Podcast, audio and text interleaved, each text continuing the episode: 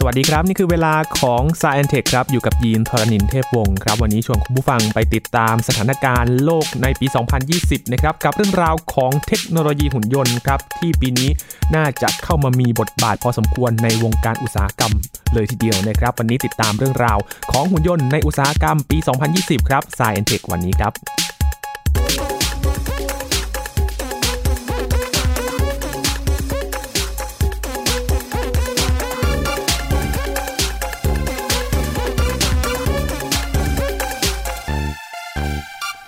เรื่องของเทคโนโลยีแน่นอนว่าในยุคนี้เข้ามามีบทบาทในทุกๆส่วนเลยนะครับ แม้แต่เรื่องของวงการสื่อก็เข้ามามีบทบาทอย่างมากเลยนะครับ อย่าง AI ที่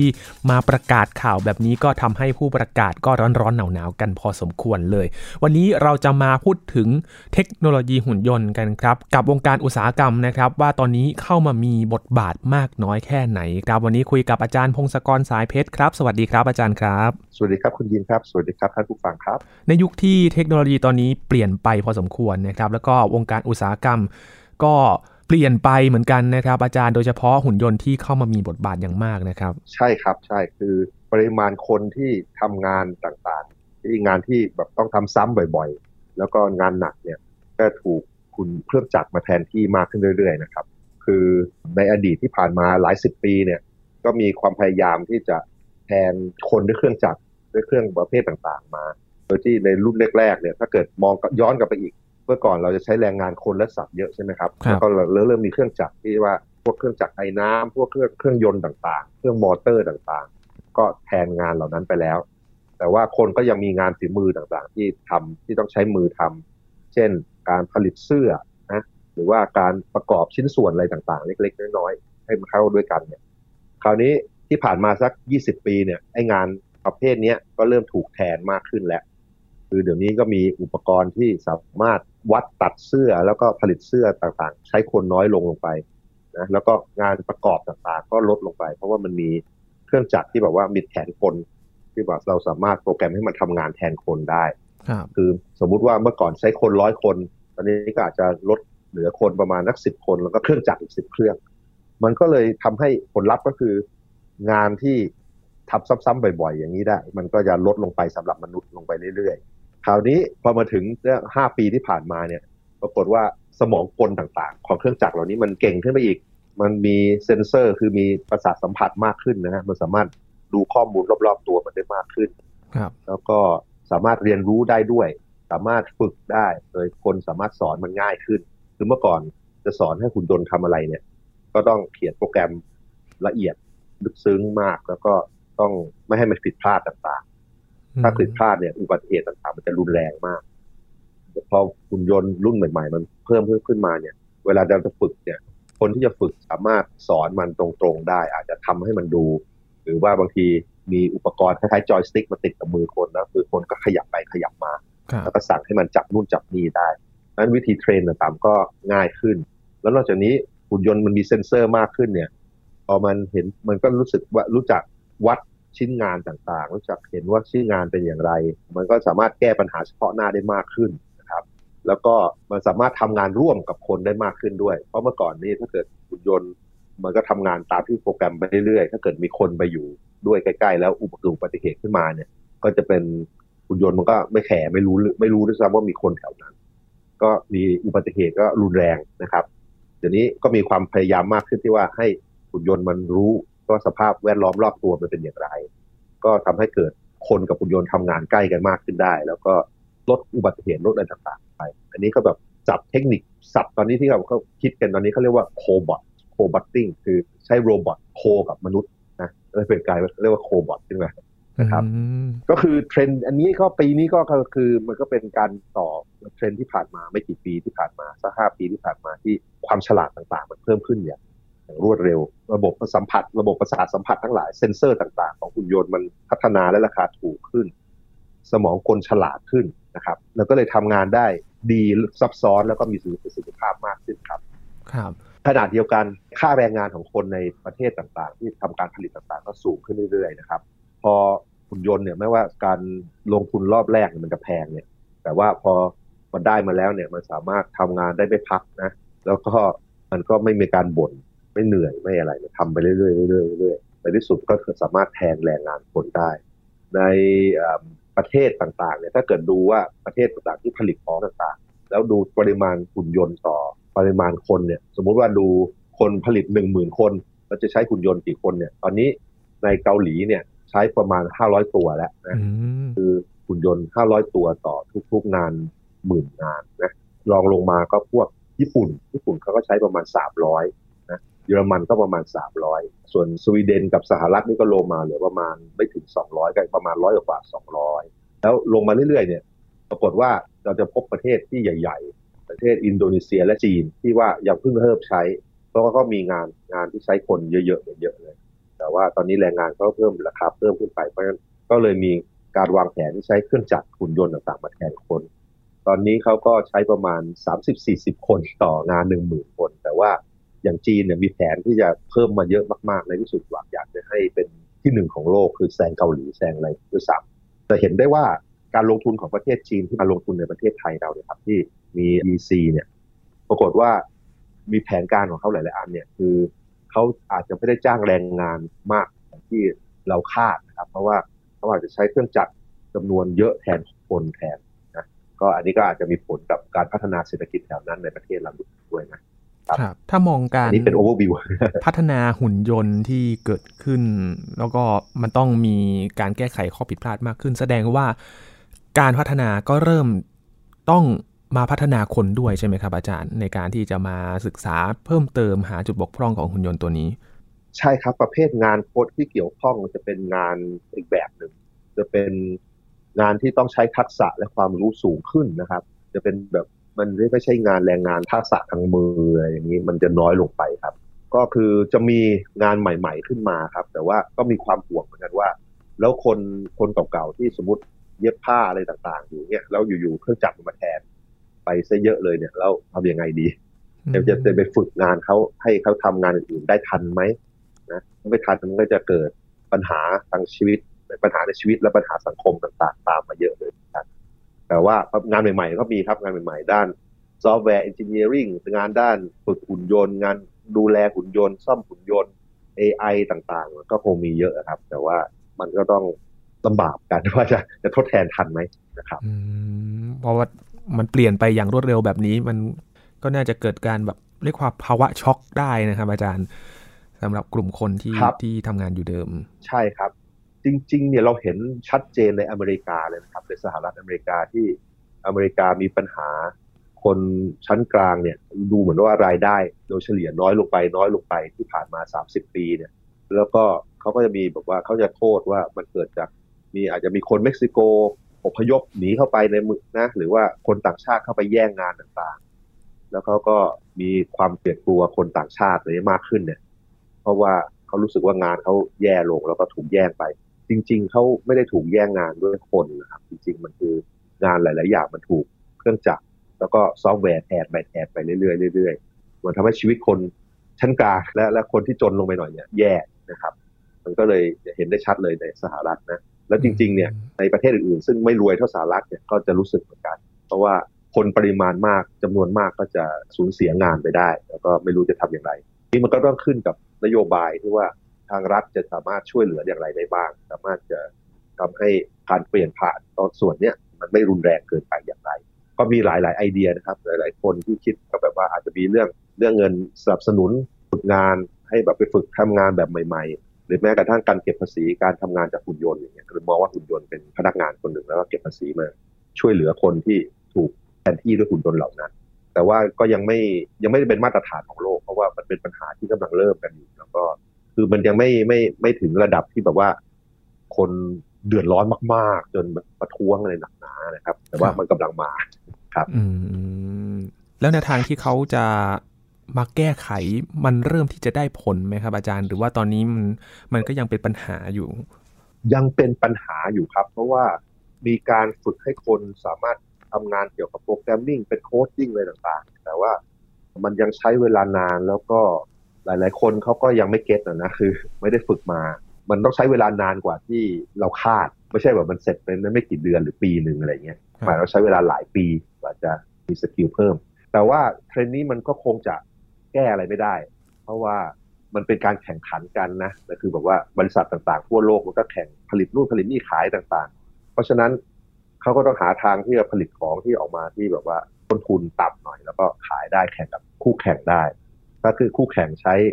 เครื่องจักรและหุ่นยนต์ต่างๆมาช่วย มันก็จะบังคับให้คนอื่นทำด้วยเหมือนกัน เพราะว่าไม่งั้นประสิทธิภาพก็จะต่ำกว่าต้นทุนสูงกว่าก็แข่งไม่ได้ ก็ถ้าเกิดเป็นคนเด็กๆสมัยนี้เลือกทำงานในอนาคตเนี่ยก็ควรจะไป survey ก่อนไปดูสำรวจดูว่างานต่างๆที่สนใจเนี่ยมันสามารถถูกแทนด้วยเครื่องจักรและซอฟต์แวร์ได้แค่ไหนนะครับ แล้วก็เลือกข้างให้ถูกคือ คือมันคงคงไม่ไกลทดแทนคนร้อยเปอร์เซ็นหรอก แต่ว่าสมมติเมื่อก่อนสมมติใช้คนร้อยคนในที่สุดตอนจบอาจจะได้คนสิบคนนะก็คือเราต้องคิดดูให้ดีว่า สมมติเราไปทำงานในสาขาต่างๆ เราจะเป็นคนสิบคนได้อย่างไรแล้วก็เพราะคนสิบคนที่เหลือเนี่ยก็จะใช้เครื่องจักรช่วยทำงานแล้วประสิทธิภาพมันก็สูงเหมือนคนร้อยคนเมื่อก่อนได้นะครับ อันนี้ก็คือต้องเลือกทำให้อยู่ในข้างที่ประสิทธิภาพสูงอย่างนั้น ไปแข่งกับเครื่องจักรตรงๆไม่ไม่ได้ไม่ไหว ไม่ว่าใครก็ตามนะครับ บางทีตอนนี้อาจจะมองแค่สองถึงสามปีไม่ได้แล้วนะครับ อาจารย์อาจจะต้องมองไกลกว่านั้นห้าปีสิบปีอะไรประมาณนั้นนะครับ อาจารย์ ใช่ใช่อย่างไม่มหาวิทยาลัยอย่างเงี้ยเราเรียนก็ดูไปอนาคตก็เลยสักห้าปีเนาะว่ามันเริ่มมีเทรนด์อะไรจะมาแทนเราได้หรือเปล่านะครับแม้แต่งานที่แบบคิดไม่ถึงนะ เช่น งานที่แบบเกี่ยวกับบัญชีเกี่ยวกับกฎหมายอย่างเงี้ยมันเริ่มมีเทคโนโลยีมามาช่วยทำได้เยอะ ข้อดีก็คือ คนที่อยู่เก่งๆในในสาขาเหล่านั้นเนี่ยก็สามารถใช้เครื่องมือเหล่านี้ทำให้ตัวเองมีประสิทธิภาพสูงมากเลย ข้อเสียก็คือคนส่วนใหญ่ในสาขานั้นอาจจะไม่มีงานทำอาจจะต้องมาทำอย่างอื่นนะครับถ้ามามองในปี 2020 นี้ครับอาจารย์มีการพัฒนาหุ่นยนต์ในด้านไหนบ้างครับ ที่มีการปรับปรุงแล้วก็มีทิศทางว่าจะใช้หุ่นยนต์ในปีนี้นะครับ อาจารย์ คือมันเป็นอย่างนี้คือบริษัทหุ่นยนต์ต่าง ๆ เนี่ยที่เขาพัฒนาเนี่ย เขาเริ่มทำให้หุ่นยนต์ฉลาดขึ้น โดยติดเซ็นเซอร์ที่ดีขึ้นเรื่อย ๆ เข้าไป ตอนนี้หุ่นยนต์เริ่มมีตาตาที่ดีขึ้นอีกนะครับ มีการสัมผัสคือแบบว่ามีบางรุ่นเนี่ยเวลาเราจับของอะไรต่างๆ มันสามารถรู้ว่าจับของด้วยแรงเท่าไหร่เยอะแค่ไหน แล้วของมันแบบนิ่มหรือแตกง่ายหรือเปล่านะ มันมีการที่ว่าหุ่นยนต์เริ่มต่อออนไลน์กับสมอง หรือต่อกับคอมพิวเตอร์ที่อยู่ในคลาวด์ที่เก่งมากที่คำนวณอะไรได้เก่งมากๆ เพราะฉะนั้นมันสามารถเรียนรู้ได้แบบว่าเรียนรู้ด้วยเทคนิคทั้ง AI อะไรทั้งหลายเนี่ย เพราะฉะนั้นหุ่นยนต์เหล่านี้เนี่ยมันจะเริ่มฉลาดขึ้น มันจะแบบว่ามันแทนที่จะแทนที่จะทำงานได้เฉพาะทางที่คนบอกมันเนี่ยมันสามารถเรียนรู้ระหว่างการทำงานได้ด้วย อันนี้คือสิ่งที่หลายบริษัทเขาพยายามทำกันบริษัทในเยอรมัน บริษัทในสวีเดน บริษัทในสหรัฐ บริษัทในเมืองจีน แล้วก็เกาหลีญี่ปุ่นทุกอันเนี่ยพยายามทำให้เครื่องจักรมันฉลาดขึ้นในแนวนี้ทั้งนั้นนะครับ คือเซนเซอร์มากขึ้น แล้วก็สมองฉลาดขึ้น แล้วก็เอาข้อมูลจากการทำงานเนี่ยไปเรียนรู้ทำด้วยเทคนิคทาง AI คราวนี้เอาเป็นว่าเอาอันที่เห็นได้ชัดเจนแล้วก็อาจจะไม่ใช่เฉพาะปีนี้แหละไม่ใช่ไม่ใช่เฉพาะปี 2000 แต่ว่าเอาแบบว่าที่ผ่านมาสักสองสามปีที่ผ่านมา บริษัท อันดับแรก ๆ ของโลกที่เอาหุ่นยนต์เข้าไปใช้ แล้วก็ได้เปรียบชาวบ้านอย่างมหาศาลก็เช่น บริษัทผลิตรถชื่อเทสลาเนี่ยเทสลามอเตอร์เขาผลิตรถไฟฟ้านะครับ ซึ่งเขาเอาโรงงานใหม่ โรงงานที่เขาสร้างรถเนี่ยปรากฏว่าใช้คนน้อยมากเมื่อเทียบกับโรงงานสร้างรถอื่นแต่ใช้คนน้อยนี่ก็เป็นหลักหมื่นคนนะครับหมื่นคนแต่ว่าถ้าเกิดไม่ไม่ใช้อุปกรณ์ขุนยนต์ต่างๆของเขาเนี่ย คนก็อาจจะเพิ่มกว่านั้นถ้าสองสับเท่าได้นะ แล้วก็ขุนยนต์ของเขาเนี่ยมันฉลาดเขาออกแบบขุนยนต์ให้ผลิตรถได้อย่างรวดเร็ว แล้วก็มันแบบว่า flexible สมมุติว่าทำมีการเปลี่ยนแปลงอะไรเล็กๆน้อยๆเนี่ยสามารถเรียนรู้ได้เปลี่ยนแปลงได้เร็ว เพราะฉะนั้นไอ้สายงานผลิตของเขาเนี่ยมันก็เดินได้ตลอดเขาสามารถลดผลิตรถตั้งแต่วัตถุดิบเข้ามาเลยเอาอลูมิเนียมเข้าไปในโรงงานเขาแล้วออกมาเป็นรถเนี่ยเสร็จในสองสามวันเองต่อคันเพราะฉะนั้นพอมันเสร็จได้ในสองสามวันเนี่ยมันเลยสามารถ มีโมเดลการขายใหม่ขึ้นมาได้ใช่ว่าปรากฏว่าเทสลาเขาไม่ได้ขายรถผ่านตัวแทนจำหน่าย ที่ต้องมีโรงงานมีอะไรผมเขาขายรถผ่านผ่านเว็บไซต์เขาคือเราสามารถเข้าไปออเดอร์ อย่างกับออเดอร์ไปสั่งอาหารเลยนะ คือบอกอยากได้รถรุ่นไหนสีอะไรมี option อะไร คลิกคลิกคลิกคลิกกดไปพอข้อมูลนี้มันส่งเข้าไปปุ๊บโรงงานก็เริ่มผลิตตามออเดอร์นั้นได้เลย แล้วก็อีกไม่กี่วันก็เสร็จ แล้วก็อาจจะสองสัปดาห์อะไรสัปดาห์สองสัปดาห์อะไรเงี้ย test ไปเรียบร้อยก็มาส่งได้ ส่งมาตามรถไฟ รถไฟมาส่งใกล้ๆนะครับ การผลิตอย่างนี้เนี่ยมันทำให้เทสลากลายเป็นบริษัทรถใหม่แบบใหม่ที่บริษัทอื่นๆ ไม่มีทำไม่ได้ กลายเป็นว่าในไม่กี่ปีเนี่ย มูลค่าทางตลาดที่นักลงทุนให้ให้น้ำหนักกับเทสลาเนี่ยมากกว่าบริษัทรถทั้งหลายในโลกในโลกหมดเลย และที่ผ่านมาสัปดาห์หนึ่งเนี่ยกลายเป็นว่าราคามูลค่าบริษัท สูงกลายเป็นอันดับสองของโลกนะคือเป็นรองเฉพาะโตโยต้าเท่านั้นเอง แปลว่าบริษัทอื่นๆ บริษัทรถอื่นที่เคยได้ยินเนี่ยโฟล์กสวาเกนใหญ่ๆนะแล้วก็ฟอร์ดอะไรต่างๆเทสลารถทั้งหลายเนี่ยมูลค่าบริษัทน้อยกว่าเทสลาไปแล้วโอ้เพราะว่ามันเนี่ยมันแบบเขาออกแบบตั้งแต่ต้นไงว่าจะทำแต่รถไฟฟ้า แล้วก็ทำไลน์การผลิตที่ที่มีประสิทธิภาพสูงมากนะก็เลยได้เปรียบมากในมหาศาลนะครับอืมต่อไปบริษัททั้งหลายในจีนเอาเป็นว่า รัฐบาลจีนเนี่ยก็เห็นนี่ด้วยแหละ เห็นเห็นเทรนด์อันนี้ด้วย แล้วเขาก็เห็นว่าเขาไม่สามารถจะเป็นโรงงานของโลกได้โดยจ้างคนมากขึ้นไปเรื่อยๆ แล้วก็ให้คนทำงานด้วยด้วยราคาถูกๆได้เขาก็ต้องการให้คนของเขาเนี่ย คืออย่างแรกปริมาณคนจะน้อยลงไปเรื่อยๆด้วย เพราะว่าที่ผ่านมาคนทำงานหลักพันล้านคนต่อไป5ปีอาจจะลดเหลือประมาณ900ล้าน แล้วก็ลงเหลือ800ล้านใน10ปีนะอืมคือเขาจะเห็นว่าจำนวนคนเขาจะลดไปเรื่อยๆ แล้วก็ คนที่จะเข้ามาในอุตสาหกรรมเพื่อทำงานต่างๆ จะลดลงไป รัฐบาลจีนก็เลยมีแผนการที่จะให้ทุนให้ต่างๆ ให้โรงงานใช้เครื่องจักรต่างๆ มาแทน โดยที่ตอนนี้เครื่องจักรในจีนเนี่ยก็ซื้อจากต่างประเทศซะเยอะเลยนะซื้อจากเกาหลีญี่ปุ่นเยอรมันเยอะ แล้วก็แต่ว่าบริษัทจีนเองก็ผลิตหุ่นยนต์ต่างๆเองด้วย โดยที่หุ่นยนต์ของจีนก็จะถูกกว่าของต่างประเทศเนี่ยประมาณ 20-30%ได้ ในหลายๆกรณีโอ้ถูกมากเพเลยราะฉะคนั้รับนอาจารย์ครับใช่ในอนาคตเราก็อาจจะได้ใช้ด้วยนะ เราก็อาจจะซื้ออุปกรณ์เครื่องจักรต่างๆจากจีนนะแบบมามาผลิตมามามาทำงานให้เราได้ด้วย ตอนนี้ทางภาคใต้ของจีนที่แบบผลิตอะไรเยอะๆเนี่ยก็ใช้หุ่นยนต์มากขึ้นเรื่อยครับๆคือเมื่อสองสามปีก่อนเนี่ยอาจจะน้อยกว่านี้สองสามเท่าอันนี้มันเพิ่มขึ้นสองสามเท่าได้แล้ว แล้วในอนาคตไม่กี่ปีห้าปีหน้ามันอาจจะเพิ่มขึ้นเป็นสองสามเท่าอีกทีหนึงหรือสิบเท่าอะไรเงี้ยก็ต้องรอดูต่อไปครับ อันนี้เดายาก อืมเอ่ออีกอันหนึงยังดูดูอย่างบริษัท Apple ก็แล้วกันครับ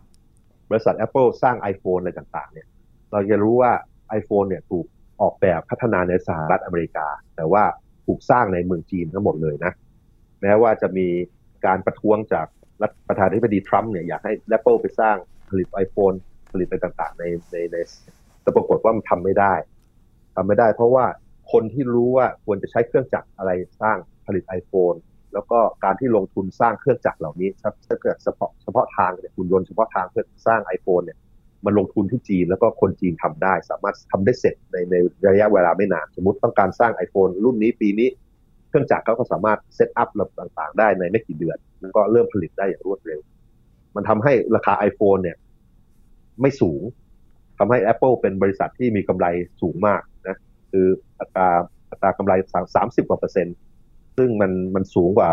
บริษัทมือถือทุกอัน แล้วก็เป็นบริษัทเดียวที่มีกำไรเป็นกอบเป็นกำจากการขายโทรศัพท์ก็ต้องใช้หุ่นยนต์พิเศษที่สร้างขึ้นมาเนี่ยครับ แล้วก็ใช้ในมือถือนี่แหละกลายเป็นว่าผลิตภัณฑ์ที่ออกมาแต่ละอย่างนี้เริ่มเดาไม่ออกแล้วนะครับ อาจารย์ว่าผลิตด้วยคนหรือว่าด้วยหุ่นยนต์กันแน่ ครับคือเราเราเราอาจจะแยกได้คือถ้าผลิตด้วยคนเนี่ยราคามันจะไม่ถูกเท่าไหร่อืมมันทำให้ถูกมากไม่ได้นะ ดูอย่างแต่กลับไปที่รถอีกทีนึงรถของเทสลาเนี่ย ผลิตออกมารถเอ่อรถระดับระดับเล็ก ๆ ของเขาระดับกลางของเขาเนี่ยปรากฏว่าราคาประมาณล้านบาทถึงสองล้านบาท แล้วมันเป็นรถที่เทคโนโลยีสูงมากนะ มันกลายเป็นว่า คือถ้าเกิดเทียบกับชาวบ้านเนี่ยเขาก็ถูกกว่าหน่อยหนึ่งแล้วก็เป็นรถไฟฟ้าล้วนด้วย วิ่งได้ไกลกว่า มันก็ด้วยวิธีการผลิตอย่างนี้แหละครับถ้าเกิดไปเทียบกับรถอย่างทำด้วยมือเยอะๆ เช่น รถยุโรปหลายๆยี่ห้ออย่างเงี้ยปรากฏว่าราคามันสูงกว่า โดยที่คุณภาพมันไม่ได้ดีขึ้น ก็เลยแข่งกันยากขึ้นนะนะครับ อันนี้อืมอันนี้เราพูดถึงถึง AI ที่เกี่ยวข้องดีกว่า ครับ คือไอ้ระบบคือคอมพิวเตอร์เนี่ยมันก็ความสามารถในการคำนวณต่างๆ มันก็ดีมากขึ้นทุกปีนะแบบอาจจะเกือบเกือบสองเท่าทุกปี แล้วก็โปรแกรมต่างๆเขาเรียกอัลกอริทึมต่างๆ ในการเรียนรู้มันก็เติบโตทุกสัปดาห์เลยมันเก่งขึ้นทุกสัปดาห์ ข้อมูลจากหุ่นยนต์ต่างๆ เหล่านี้จากเครื่องจักรเหล่านี้เวลามันทำงานจริงเนี่ยพอมันเก็บข้อมูลไปเยอะๆเยอะๆเยอะๆแล้วมันส่งเข้าไปสู่คอมพิวเตอร์ใหญ่ๆ ที่อยู่ในคลาวด์เนี่ยแล้วมันเรียนรู้ใช้เขาเรียกว่าใช้วิธี machine learning อะไรทั้งหลายเนี่ยเรียนรู้ต่างๆเนี่ยด้วยด้วยโปรแกรมด้วยอัลกอริทึมเทรนด์ที่เร็วๆนี้ที่ผ่านมาเนี่ยมันก็คือเครื่องจักรและหุ่นยนต์เหล่านี้เนี่ยมันจะมีข้อมูลจากการทำงานเยอะ คือมันวัดนู่นวัดนี่จากเซนเซอร์อะไรต่างๆ เยอะ ก็จะส่งข้อมูลเหล่านี้เข้าไปสู่ศูนย์กลางได้ ศูนย์กลางนี่ก็แบบว่าเป็นคอมพิวเตอร์ที่อาจจะอยู่ในคลาวด์หรือว่าที่ไหนสักแห่งหนึ่งแล้วก็คอมพิวเตอร์พวกนี้มันมีมันก็มีความสามารถในการประมวลผลที่เพิ่มขึ้นเรื่อยๆนะครับทุกปีทุกปี พวกนี้ก็ใช้โปรแกรมวิธีการคิดต่างๆ เรียกว่าอัลกอริทึมทั้งหลายเนี่ยอัลกอริทึมทาง AI ทำให้มันฉลาดโดยการเรียนรู้เนี่ยมันก็สามารถเอาข้อมูลจากการทำงานของมันไปเรียนรู้ แล้วก็ทำให้ส่งกลับมาทำให้สมองของหุ่นยนต์เหล่านี้มันมันทำงานได้ดีขึ้นได้มากขึ้น อันนี้ก็เลยเป็นเทรนด์ที่ว่าหุ่นยนต์ต่างๆ มันจะมีรู้จักสถานการณ์รอบตัวมากขึ้นด้วยเซนเซอร์ต่างๆก็จะพูดถึงพวก IoT Internet of Things อะไรอย่างเงี้ยคือ คือเครื่องจักรเหล่านี้จะติดต่ออินเทอร์เน็ตได้ด้วยนะครับ แล้วก็การเรียนรู้ต่างๆเนี่ยมันทำให้เครื่องจักรเหล่านี้ฉลาดขึ้นเรื่อยๆด้วย ยิ่งทำงานมากขึ้นก็ยิ่งฉลาดมากขึ้น แล้วในที่สุดมันก็คง เก่งพอที่จะทำงานหลาย ๆ อย่างที่เราคาดว่ามันไม่น่าทำได้ในตอนนี้นะครับ ซึ่งมันก็ดูยากเหมือนกัน แต่ว่าอย่างอย่างที่เห็นได้ชัดเจนตอนนี้คือเครื่องจักรหลาย ๆ เครื่องตอนนี้มันปลอดภัยมากขึ้นสำหรับอยู่ใกล้ ๆ มนุษย์แล้วล่ะคือมันเริ่มรู้จักว่าแถวนี้มีคนหรือเปล่าไอ้นี่มันมันเป็นชิ้นส่วนนะ ตรงนี้คือคนนะไม่ไม่ควรจะเอามือคนมาทำนู่นทำนี่แทนชิ้นส่วนนะในอดีตเนี่ยมันจะมีหลาย ๆ กรณีที่แบบคนไปอยู่แถวๆเครื่องจักรแล้วก็บาดเจ็บเสียชีวิตอะไรได้ แต่เดี๋ยวนี้มันจะลดลงไปด้วยความฉลาดและเซ็นเซอร์ของเครื่องจักรครับ จริงๆ AI ก็มีส่วนสำคัญมาก ๆ เลยใช่ไหมครับอาจารย์ในการพัฒนาเรื่องของอุตสาหกรรมหุ่นยนต์ ครับ มันมีเขาเรียกอะไรล่ะก็มีคำพูดอันนี้ก็ AI eats the world ก็แปลว่า AI มันจะกินโลกทั้งหมด คือเราจะเราใช้เทคนิคเหล่านี้แหละทำให้เครื่องจักรรอบๆตัวของเรามันมันมันฉลาดมากขึ้นเรื่อยๆเรื่อยๆนะแล้วไม่ไม่ว่างานสาขาไหนอะแล้วก็ เอาข้อมูลจากการทำงานต่างๆ ไปพยายามเรียนรู้แล้วทำให้มันดีขึ้น อันนี้ก็เลยเป็นไอเดียที่ทุกคนน่าจะทำได้ในทุกอุตสาหกรรม แนะนำว่าคนก็ต้องปรับตัวเนาะก็ต้องจะทำงานงานที่มันทำซ้ำๆบ่อย ๆ แล้วไม่ต้องคิดมากก็อาจจะถูกแทนที่ไปได้เรื่อยๆนะก็อาจจะต้องย้ายมาฝึกอะไรมามาไปเป็นงานที่ทดแทนได้ยากขึ้น จริงๆมันมีเว็บไซต์ต่างๆ ในโลกนี้ที่บอกเราสามารถ พิมพ์งานเราเข้าไปแล้วมันก็บอกว่าโอกาสที่จะถูกถูกทดแทนเยอะแค่ไหนนะครับนะมีเว็บไซต์ชื่อ Will Robot Replace My Job อะไรพวกเนี้ยคือมันมีคนทำการวิจัยไว้ว่า ในอนาคตอันใกล้เนี่ย โอกาสที่จะถูกทดแทนด้วยเครื่องจักรต่างๆ จะมีสักกี่เปอร์เซ็นต์นะครับ คือมองดูว่าในระยะเวลาประมาณ 30 ปีต่อไปเนี่ย งานประมาณสักครึ่งหนึ่งน่าจะถูกแทนที่ได้ แต่ในขณะเดียวกันก็คงจะมีงานใหม่ๆ ที่เราคาดไม่ถึงนะขึ้นมา เพราะฉะนั้นหน้าที่ของเด็กๆ สมัยนี้ที่แบบว่าจะเติบโตจะฝึกทำนู่นทำนี่ก็ต้องคิดถึงงานใหม่ๆ ที่กำลังจะเกิดขึ้นในอนาคต ถ้าเกิดยังไม่มีแล้วหนูคิดว่ามีก็ควรจะประดิษฐ์งานเหล่านั้นขึ้นมาเองประมาณนั้นนะครับครับพูดถึงการประดิษฐ์งานขึ้นมานะครับ อาจารย์แสดงว่ามันก็ต้องมีจุดบางจุดที่มันยังเป็นจุดอ่อนของหุ่นยนต์แล้วก็ AI ครับอาจารย์คิดว่ามันยังมีจุดไหนที่เรายังต้องพัฒนาอีกครับอาจารย์ โอ้ อันนี้การทำนายอนาคตเนี่ยมันลำบากมาก แต่ว่าถ้าถ้าผมเดานะ ถ้าผมเดาก็คือ ไอ้งานที่มันทำให้งานที่แบบว่ามันเป็นต้อง inter interaction กับคน คือแบบว่างานที่แบบว่าเอารู้จักคนมากขึ้น รู้จักว่าคนเขามีนิสัยอะไรอย่างไร แล้วก็บริการและหรือเครื่องจักรต่าง ๆ เนี่ย มันจะควรจะรู้จักคนคนนั้นได้มากขึ้น แล้วก็ มีการดัดแปลงบริการต่างๆ ให้เข้ากับคนอย่างไรอะไรพวกเนี้ยมันอาจจะเป็นในรูปแบบนั้น แต่ว่าจริงผมก็ไม่รู้อะไรหรอกผมก็ต้องเดาไปนะแล้วก็ทำจริงเอาระยะใกล้กว่านี้เนี่ยดูเป็นว่าไอ้ที่เกี่ยวกับการดูแลรักษาหุ่นยนต์และเครื่องจักรและคอมพิวเตอร์อะไรทั้งหลายเนี่ย มันก็ต้องมีงานเหล่านี้ที่มากขึ้นเรื่อยๆนะงานที่เกี่ยวกับโปรแกรมคอมพิวเตอร์ก็โปรแกรมหุ่นยนต์ก็อาจจะมีแต่อาจจะไม่ได้เพิ่มเติมตามจำนวนหุ่นยนต์เท่าไหร่เพราะว่า หุ่นยนต์ร้อยตัวก็อาจจะใช้โปรแกรมเท่าเดิม เทียบกับหุ่นยนต์หมื่นตัวหรือล้านตัวนะอันนี้งานตรงนี้ก็อาจจะไม่ได้เพิ่มอะไรมากมาย ไม่ได้เพิ่มจำจำนวน แต่ว่า งานที่แบบว่าเกี่ยวกับบริการเกี่ยวกับหุ่นยนต์เกี่ยวอะไรต่างๆเนี่ยที่มันเพิ่มตามจำนวนหุ่นยนต์อาจจะเป็นงานที่น่าสนใจครับ ก็รอดูเดือนโน้นะครับ อันนี้แค่ต้นปีเองนะครับ อาจารย์เราก็ยัง ต้องรอดูว่าในปีนี้เราอาจจะได้เห็นอะไรอีกมากมายนะครับบางทีอาจจะไปเปิดตัวปลายปีแบบนี้นะครับ อาจารย์ก็ต้องรอลุ้นกันว่าจะมีเทคโนโลยีอะไรที่เราใช่ครับให้ได้เห็นกันอีกนะครับ เดี๋ยวมาอัปเดตกันต่อนะครับ ถ้ามีอะไรคืบหน้านะครับ อาจารย์วันนี้ขอบคุณอาจารย์มาก ๆ เลยครับ ครับ ยินดีครับ ครับ นี่คือ Science Tech วันนี้นะครับคุณผู้ฟังติดตามรายการก็ได้ที่ thaipbsradio.com นะครับ ช่วงนี้ยินทรณินเทพวงศ์พร้อมกับอาจารย์พงศกรสายเพชรลาคุณผู้ฟังไปก่อนนะครับ สวัสดีครับ